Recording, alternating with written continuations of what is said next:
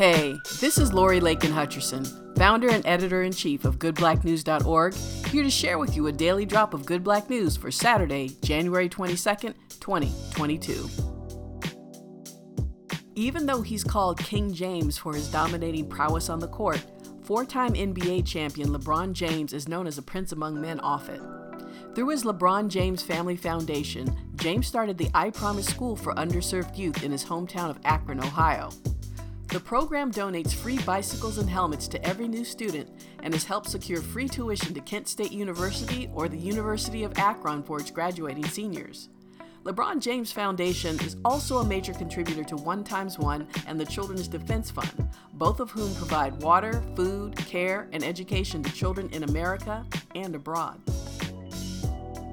This has been a daily drop of Good Black News from the A Year of Good Black News page a day calendar for 2022, published by Workman Publishing and available at workman.com, Amazon Bookshop, and other online retailers.